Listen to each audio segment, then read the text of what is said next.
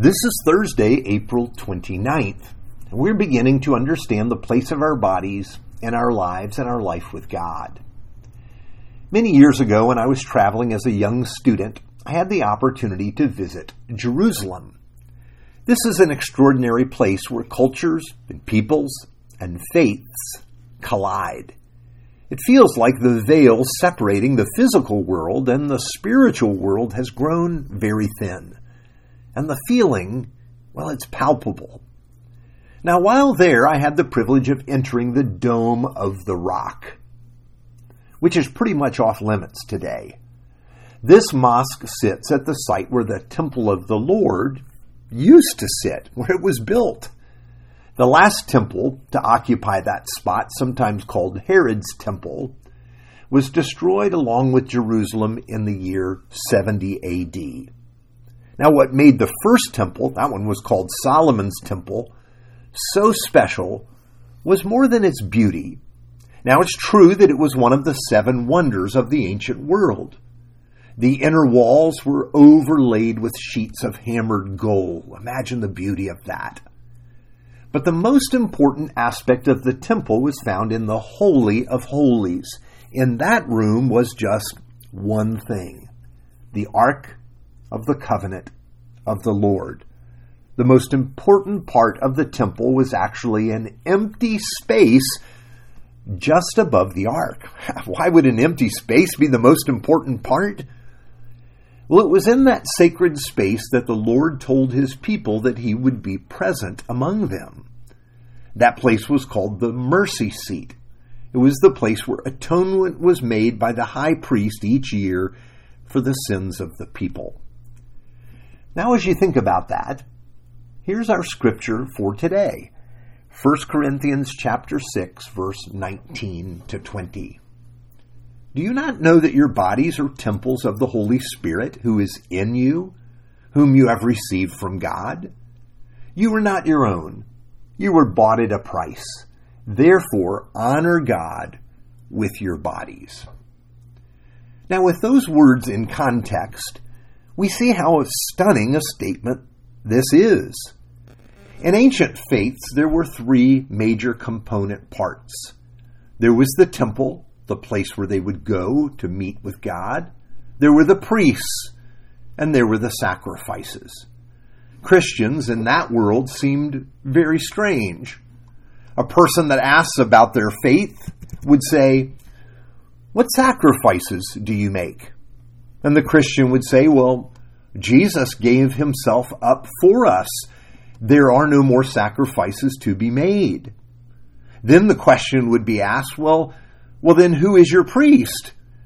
And the Christian would answer, "Well, Jesus is our high priest, but every single one of us is a priest serving him." Then the confused person would ask, "But where do you go to worship? Where is your temple?" And the Christian would answer, "God doesn't dwell in buildings made by human hands. He dwells in each of his people by his Spirit."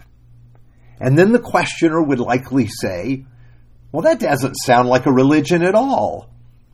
And the Christian would say, "Exactly."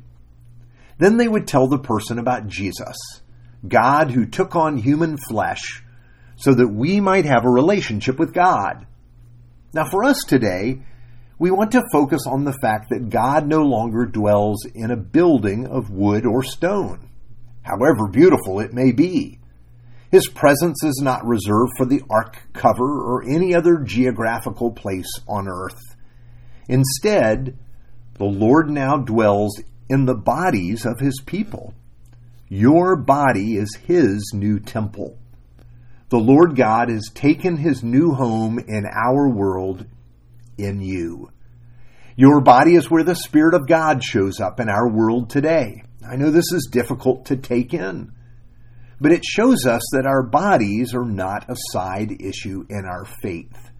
We take special interest in our bodies for many reasons. This is one of them. This is how we know that the life of faith is a bodily life. It's not in the intangible world of ideas. No, it's in your flesh and blood. Now, when we have special guests coming into our home, we go in a little crazy getting things ready. We clear off our horizontal surfaces. Often those are cluttered. We blow the leaves out of our driveway. We straighten things up. If the Spirit of God is our guest, how might we want to take care of our bodies, to take care of the temple? Now, I'm not saying this so that we go crazy about this, but so that we're thoughtful. How are we taking care of the temple of the Lord's Spirit? Now, as a young man going into the Dome of the Rock, it was a very sad time for me. Why? Though historic and treasured by Muslims, it was just a building. I think I expected too much. When I think of our bodies and the presence of the Spirit of God, I'm excited and expectant of what God will do in and through each of us. I also think that though each of us, the glory of God can be put on display through all that we do, everything that we say. And as we think of life in these glorified bodies, what better way is there to enjoy and honor Him? Let's pray. Abba, Father, thank you for pouring your Spirit out on us. Thank you that there are no more sacrifices to be made, no work to be done. Jesus has done it all. Even more, you have come to take up residence in us. Thank you for taking our lives, making us fit for your presence.